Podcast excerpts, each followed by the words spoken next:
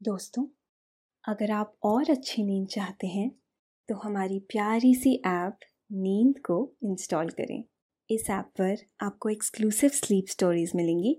Install करने के लिए आप हमारी वेबसाइट नींद डॉट ऐप पर ज़रूर आइए। नमस्कार। मैं हूँ मैत्रेय। आज सुनिए लेखक रजत की लिखी स्लीप स्टोरी राजा और कुम्हार। आँखों के सपनों और दिल के अरमानों को पूरा करने के लिए साहस की ज़रूरत होती है और कभी कभी चमत्कार की भी। यह ऐसे ही साहस और चमत्कार की कहानी है। जो एक राजा और एक कुम्हार के साथ घटित होता है। दोनों को अपनी अपनी ख्वाहिशें पूरी करने का मौका मिलता है, जिससे वो जीवन के नए अनुभवों का आनंद ले सके। राजा और कुम्हार की दिलचस्प कहानी को सुनने से पहले आप अपने आसपास की सारी लाइट्स ऑफ़ करके आराम से लेट जाए। अपनी आँखें धीरे से बंद कर लीजिए। अब थोड़ा सा अपने शरीर को आराम दीजिए। थोड़ा और आराम। अपने शरीर को बिल्कुल ढीला छोड़ दीजिए। कोई टेंशन नहीं। कोई तनाव नहीं। अपने दिमाग में चल रहे सभी विचारों को, चिंताओं को त्याग दे। एक शांति सी महसूस करे। सब निगेटिव पॉजिटिव विचारों को धीरे धीरे निकाल दे। हाथों को सीधा करके अपनी कमर के साइड में रख लीजिए। अपनी सांस पर ध्यान लगाए। इसको धीमे या तेज नहीं करना है। बस ध्यान देना है कि कैसे वो आपके नाक और गले से होते हुए फेफड़ों में आ रही है और आपके फेफड़े थोड़े फूल रहे हैं। और कैसे वो आपके फेफड़ों से वापस गले और नाक के माध्यम से वापस निकल रही है। और आपके फेफड़े थोड़े सिकुड़ रहे हैं। मन शांत। एकदम शांत होता जा रहा है। आप बहुत अच्छा महसूस कर रहे हैं। खुद को काफ़ी हल्का फील कर रहे हैं। सब तरफ़ शांति ही शांति है। सुकून है। खामोशी है। दिन भर के काम के बाद राजा अपने कमरे की बालकनी में बैठे हुए आसमान की तरफ़ देख रहे थे। असीमित फैला हुआ आसमां, टिमटिमाते हुए तारे, चाँद और उसकी चांदनी, ये सभी राजा शांतिनाथन को सुकून से भर देता था। दिन भर की थकान उतारने का ये उनका प्रिय विकल्प था। वो या तो बालकनी में बैठ जाते या बागान में घूमने चले जाते। उन्हें अकेले वक्त बिताना पसंद था, पर ऐसे मौके उन्हें कम ही मिलते थे। जब भी राजा शांतिनाथन अपने महल के बाहर जाते, उनके साथ उनके पाँच छह रक्षक भी होते थे, ताकि उन्हें किसी प्रकार की कोई तकलीफ़ ना हो। राजा शांतिनाथन की उम्र तीस वर्ष है। वो अपने राज्य की देखभाल, पूरी ईमानदारी और निस्वार्थता के साथ करते थे। उनकी प्रजा उनसे उतना ही प्रेम करती थी जितना वो अपनी प्रजा से। वो अपनी ज़िंदगी से बहुत खुश थे।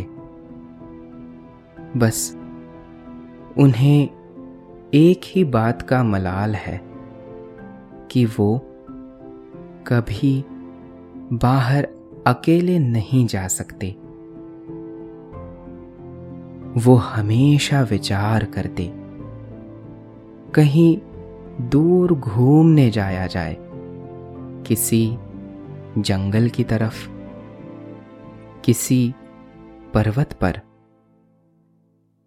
पर उनके माँ और बाबा कभी भी इसकी इजाज़त नहीं देते थे। एक रात, जब वो अपनी बालकनी में, आसमां को ताकने में मग्न थे, उनकी दादी पीछे से आई। और उन्होंने कहा, इतना ध्यान से चाँद को देखेगा तो वो ज़मीन पर आ जाएगा। वो दादी की ये बात सुनकर हंसने लगे और दोनों एक साथ बैठ गए। कुछ देर बात करने के बाद दोनों का ध्यान आसमां में उड़ते हुए कुछ पंछियों पर गया। दोनों बिना कुछ बोले उन्हें देखते रहे, जब तक वो आँखों से ओझल ना हो गए। दादी ने शांतिनाथन को देखा। वो भी आसमां में देख रहे थे। दादी ने उनसे कहा, शांति, क्या सोच रहे हो? शांति नाथन ने कहा, कुछ नहीं, बस यही कि अगर मैं भी इन पंछियों की तरह होता तो जहाँ चाहे वहाँ जा सकता। दादी ने कहा तो चले जाओ। तुम्हें कौन रोकता है? शांतिनाथन ने कहा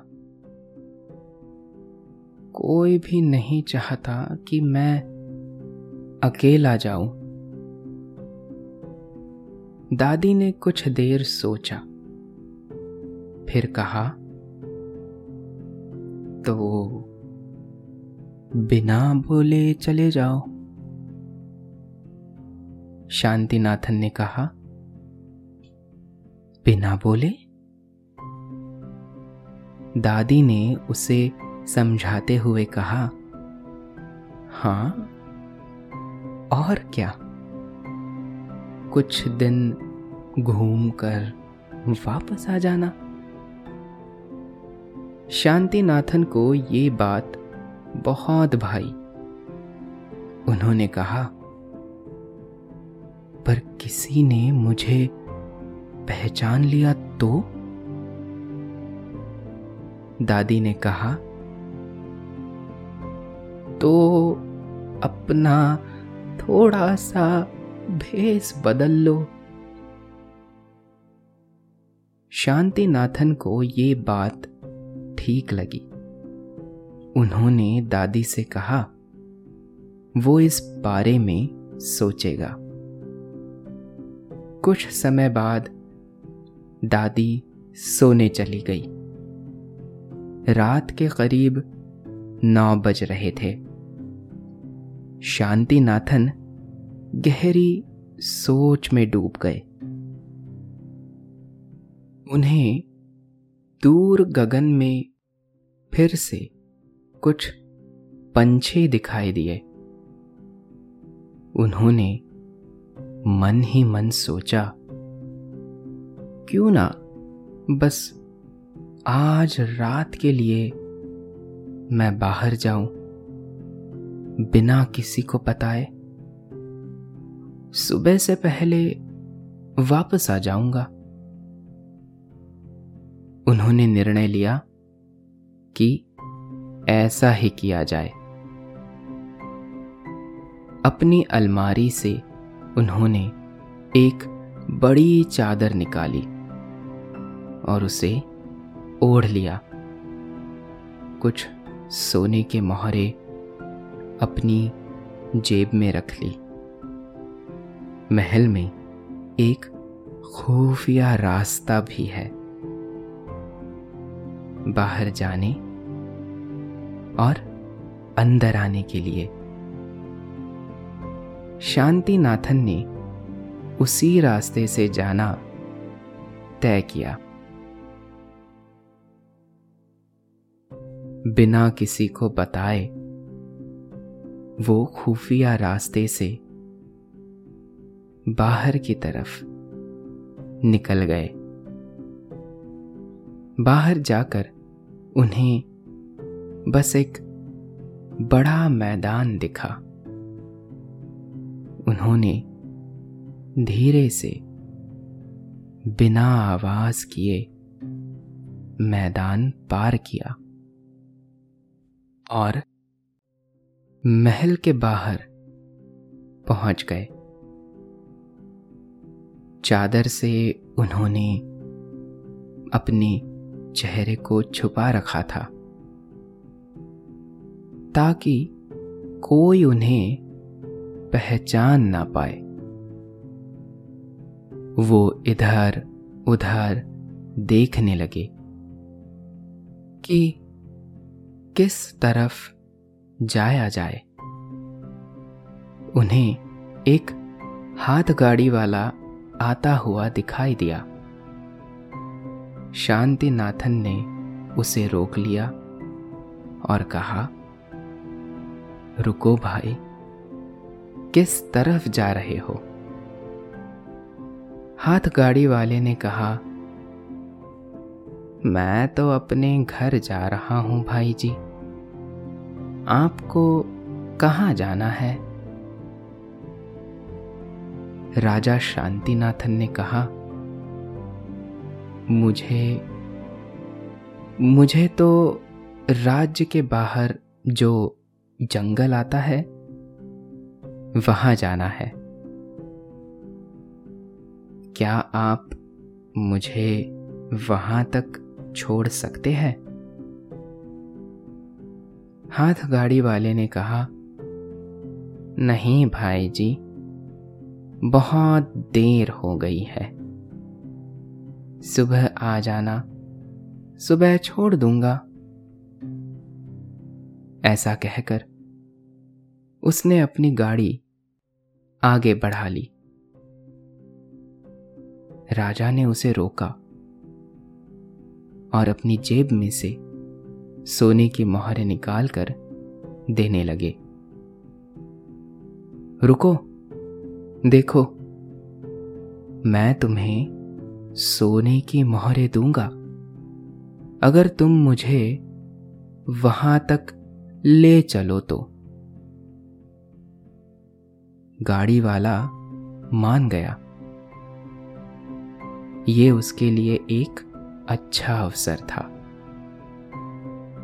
उसने राजा को अपनी गाड़ी में बिठा लिया और गाड़ी चलाने लगा।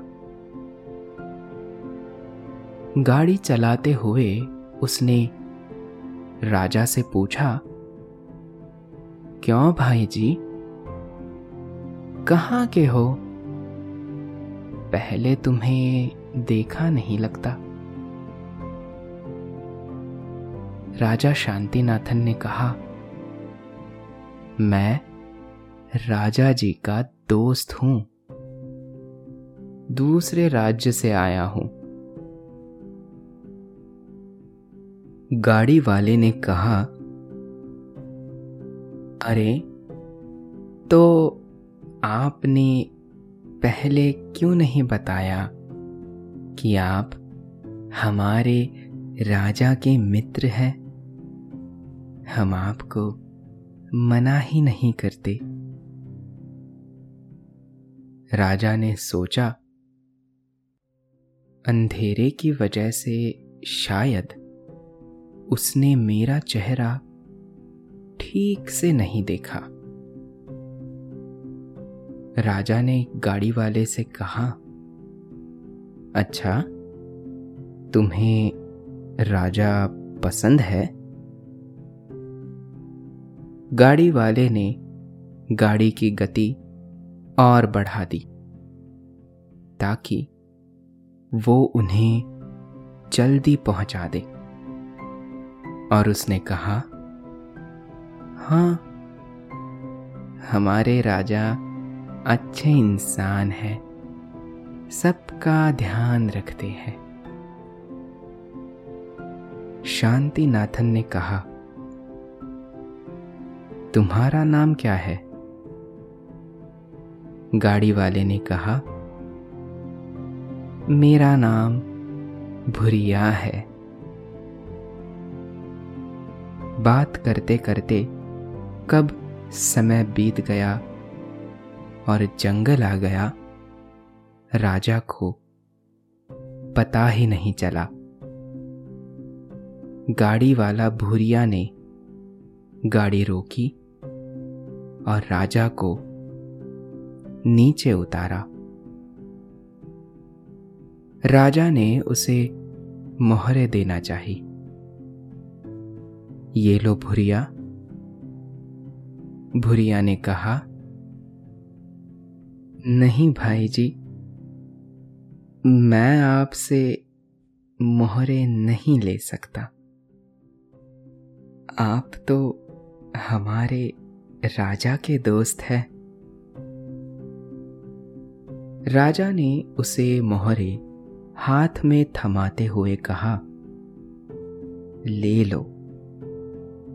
तुम्हारे मेहनत के ही है, वरना राजा से कहूँगा तुम्हारा नाम। भुरिया ने मोहरे रख ली। और राजा की तरफ़ देखकर कहा, आपको मैंने पहले कहीं देखा है? राजा ने अपना मुँह चादर से ढका और कहा, देखा होगा, मैं इस राज्य में आता रहता हूँ। ये कहकर राजा जंगल की तरफ़ जाने लगे। भुरिया ने आवाज़ देकर उनसे विदा ली और अपनी गाड़ी फिर से राज्य की तरफ़ बढ़ा ली। राजा शांतिनाथन ने जंगल के अंदर प्रवेश किया और आँख भरकर इस नज़ारे को देखने लगे। उन्होंने महसूस किया कि जंगल में चाँद की चांदनी कुछ ज़्यादा ही फैली हुई है। हवाएँ आम गति से कुछ ज़्यादा तेज बह रही है। राजा ने अपने दोनों हाथ फैला लिए। उनकी चादर नीचे गिर गई। वो जंगल की आबो हवा को अपनी बाहें खोलकर महसूस करने लगे। कई तरह के खुशबुएँ उनकी तरफ़ आ आकर जाने लगी। जंगली हवाओं ने उनके अंदर एक नई ऊर्जा भर दी। वो दौड़ लगाकर जंगल में घूमने लगे। कभी किसी पेड़ पर चढ़ जाते तो कभी किसी फूल को देखते रहते। कभी किसी उड़ते हुए पंछी का पीछा करते, कभी ज़मीन पर लेट जाते और अपने हाथों में मिट्टी लेकर उसे महसूस करने लगते। घूमते हुए वो एक पेड़ के नीचे आकर बैठ गए। आज उनकी खुशी का कोई ठिकाना नहीं था। सामने उन्हें एक दरिया दिखा। पानी देखकर उन्हें याद आया कि उन्हें प्यास लगी है। राजा उठकर दरिया के पास गए और पानी पीने लगे।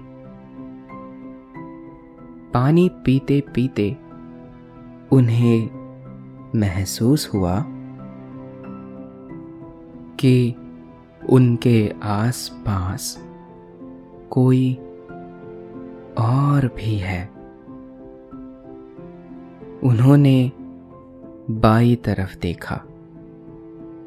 तो एक आदमी पेड़ के नीचे बैठा उन्हें देख रहा है।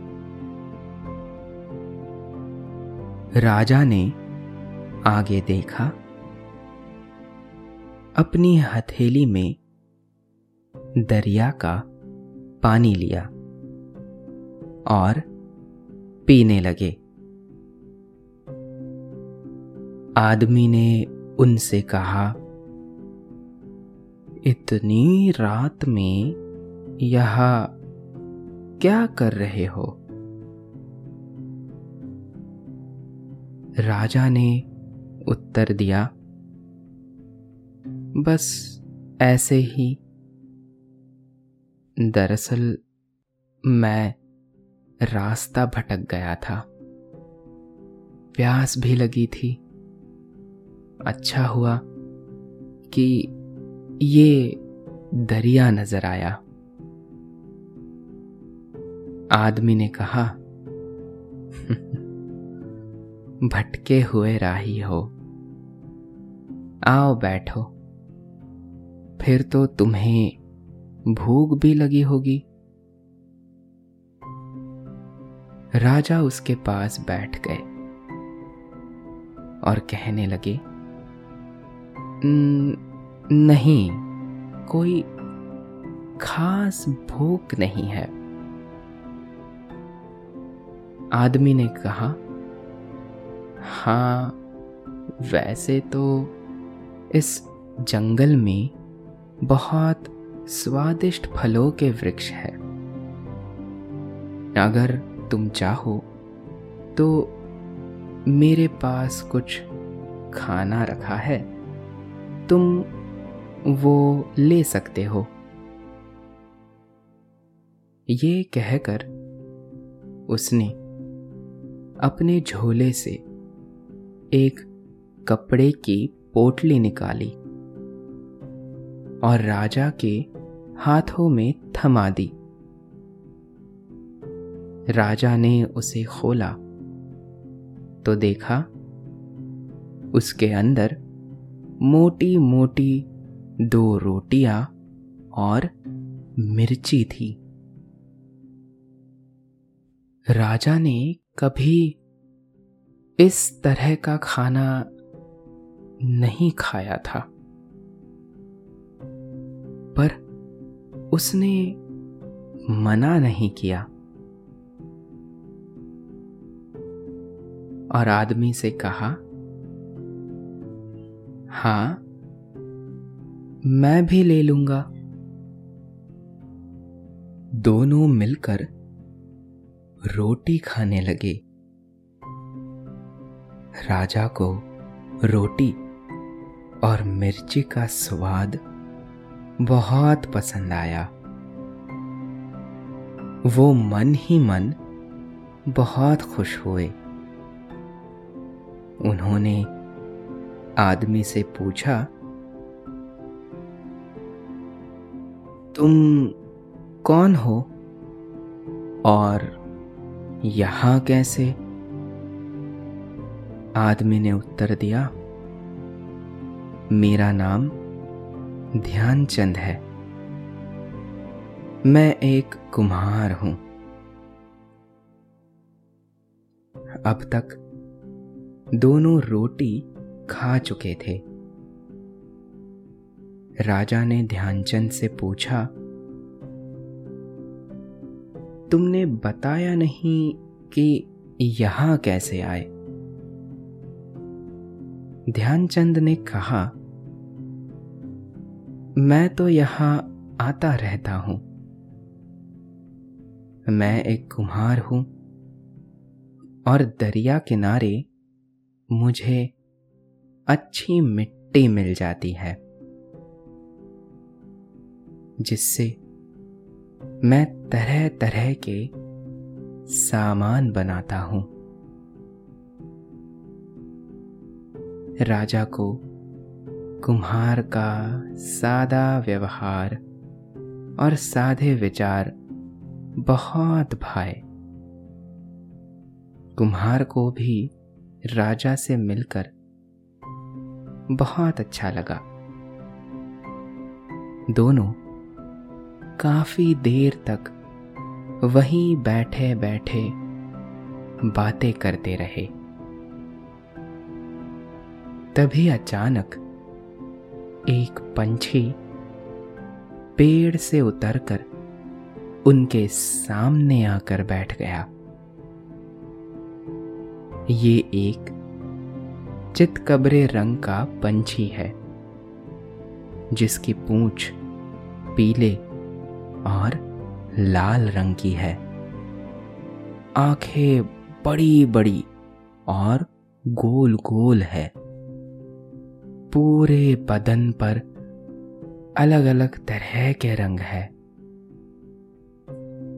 दोनों ने ही इस तरह का पंछी कभी देखा नहीं था। दोनों चुपचाप उसे देखते रहे। एकाएक पंछी ने कहा, मैंने आप दोनों की बातें सुनी। मुझे अच्छी लगी। उसकी आवाज़ सुनकर दोनों चौंक गए। दोनों ने एक साथ कहा, तुम बोल सकते हो? पंछी ने कहा,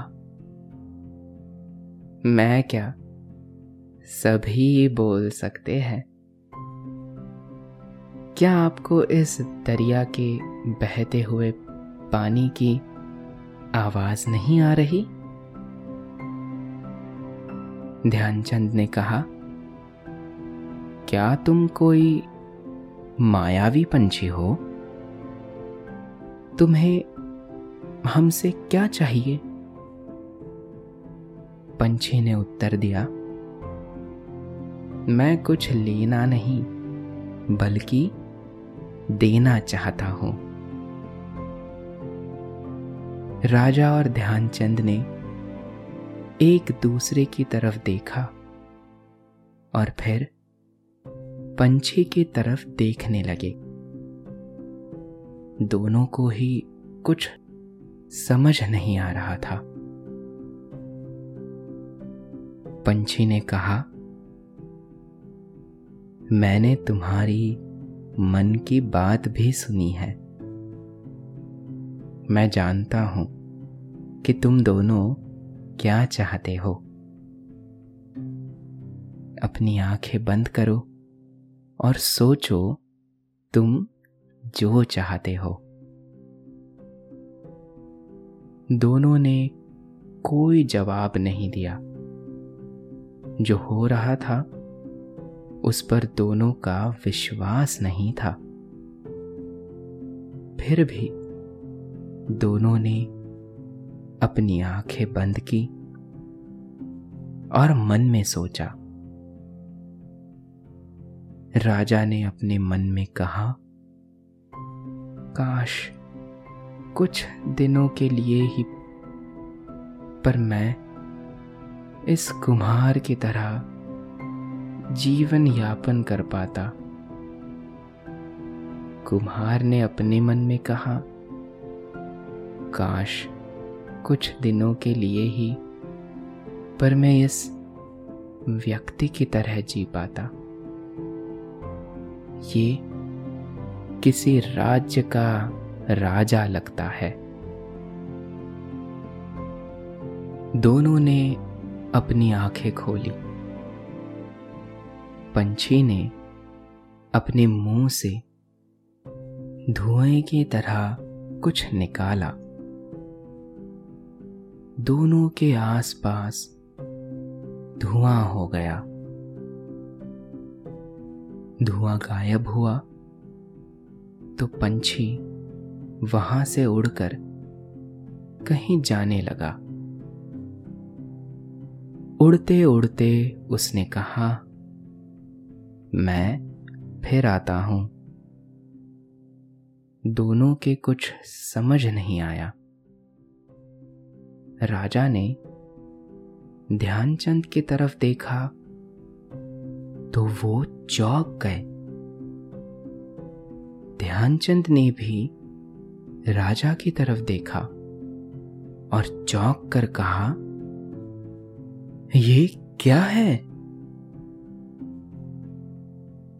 राजा ने भी ध्यानचंद की तरफ़ देखकर कहा, ये तो ये तो मेरी शक्ल है। ध्यानचंद ने कहा, तुम्हारी शक्ल भी मेरी शक्ल की तरह है। दोनों के कुछ समझ नहीं आया। दोनों खड़े हो गए और खुद को देखने लगे। राजा का वेशभूषा, चेहरा सभी ध्यानचंद की तरह दिख रहा था।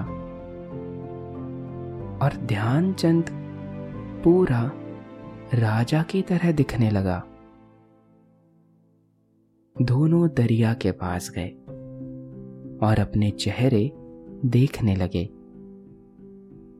दोनों आश्चर्य से भर गए। वाकई, दोनों की शक्लें आपस में बदल गई थी। कुछ देर दोनों बिना बोले बैठे रहे। एकाएक राजा धीरे से हंसने लगा और कहा, तुमने मन में क्या कहा था कि तुम्हें राजा बनना है? ध्यानचंद ने कहा, नहीं, मैंने सोचा, कुछ दिन तुम्हारी तरह हो जाऊँ तो। एक क्षण रुको मतलब तुम राजा हो? राजा ने हँसते हुए कहा हाँ वो भी इसी राज्य का। और अब मैं एक कुम्हार हूँ। दोनों अपनी नादानी पर हंसने लगे। दोनों ने तय किया, कुछ दिन इसी तरह जिया जाए। कुम्हार ने राजा शांतिनाथन को अपने घर छोड़ा और राजा ने उसे महल जाने को कहा। कुम्हार महल पहुँचा तो दरवाजे पर खड़े सिपाहियों ने उसे उसके कमरे, यानी राजा के कमरे तक पहुँचा दिया। कुमार बालकनी में जाकर बैठ गया और राजा कुम्हार की झोपड़ी के सामने बैठ गए, जहाँ मिट्टी ही मिट्टी और उससे बने सामान रखे थे। सुबह का सूरज उदय हुआ। दोनों के चेहरे पर सूर्य की लाली माँ बिखर गई। दोनों ने अपनी आँखें मूंद कर अनुभव किया। कि इस लाली माँ में तो कोई अंतर नहीं। हवाएँ भी वही है। मिट्टी की खुशबू भी वही। महल में राजा की माँ आई और कुम्हार को देखकर कहा, सिपाहियों से पता चला कि कल रात तुम बाहर गए थे। ध्यानचंद ने कहा हाँ बस यूँ ही टहलने गया था। माँ ने कहा, चलो कोई बात नहीं। तैयार होकर आ जाओ। सभी तुम्हारा इंतज़ार कर रहे हैं। इधर राजा मिट्टी से बर्तन बनाने का प्रयास कर रहे हैं, पर उनसे कुछ नहीं बन रहा।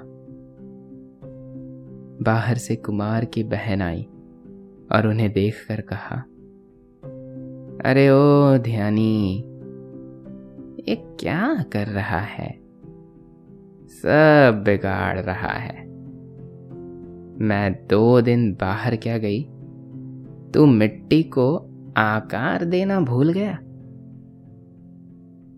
राजा ने कहा हाँ मैं भूल गया। क्या आप मुझे सिखाओगे? बहन ने कहा हैं? ऐसे कैसे भूल गया? चल कोई नहीं। हट, मैं बताती हूँ। और ये, आप आप क्या है? तू से सीधे आप पर? कुम्हार और राजा दोनों अपनी अपनी दिनचर्या में व्यस्त होकर उसका आनंद लेने लगे। कुम्हार को राजपाट के कार्यों में परेशानी आने लगी। तो उसने मंत्रियों से कहकर कुछ दिन का अवकाश ले लिया और उनसे कहा, अब हम कुछ दिन काम नहीं करेंगे, सिर्फ़ घूमेंगे। लोगों से मिलेंगे। इधर राजा भी कुम्हार की बहन लता के साथ मिट्टी का सामान बनाता और उसे बाज़ार बेच कर आता। दोनों साथ में जंगल से मिट्टी लेने जाते। लता को मन ही मन ये लगने लगा कि उसका भाई ध्यानी नहीं है। उसने राजा से ये पूछा और राजा ने उसे सब सच बता दिया। कुम्हार ध्यानचंद महल का आनंद ले रहा है। वो लोगों से मिलता और उनकी मदद करता। चूँकि ध्यानचंद पहले से राज्य के लोगों को जानता था, उसे पता था किस व्यक्ति को किस चीज़ की आवश्यकता है। वो अपने सिपाहियों के साथ सीधा लोगों के पास जाता और उनकी मदद करता। इस वजह से राजा के नाम की ख्याति और भी बढ़ गई। दोनों के लिए ये जीवन किसी वरदान के तरह साबित हुआ। कुछ दिन बाद दोनों जंगल में मिले। उनके साथ लता भी आई। सभी दरिया के पास उसी पेड़ के नीचे बैठ गए। उन्हें नहीं पता था पंछी वापस कब आएगा। ऐसा उन्हें चार बार करना पड़ा। वो आते, पर पंछी नहीं आता। पर इस बार वो उन्हें मिल गया। पंछी पेड़ से उतरकर उनके पास बैठ गया। उसने कहा, उम्मीद है, आप लोगों ने इन दिनों का भरपूर लाभ लिया होगा। कोई कुछ कह पाता इससे पहले ही पंछी ने पहले की तरह अपने मुँह से धुआँ निकाला और तीनों ने आँखें मूंद ली। कुछ क्षण पश्चात सभी ने आँखें खोली और पाया कि सब कुछ पहले की तरह हो गया था। राजा शांतिनाथन फिर से शांतिनाथन हो गया और कुमार ध्यानचंद फिर से ध्यानचंद। लता ये देखकर विस्मित हो गई। सभी खुश होकर एक दूसरे के गले मिलने लगे। और पंछी को शुक्रिया अदा करने लगे। पंछी ने कहा, इसमें शुक्रिया की क्या बात है? अब आप भी मेरी मदद कर दो। ये सुन तीनों एक दूसरे की तरफ़ आश्चर्य से देखने लगे। आप रात की शांति और एकांत को महसूस कर रहे हैं। नींद आपके पलकों पर उतर आई है। आपको नींद आ रही है। आप गहरी नींद में है।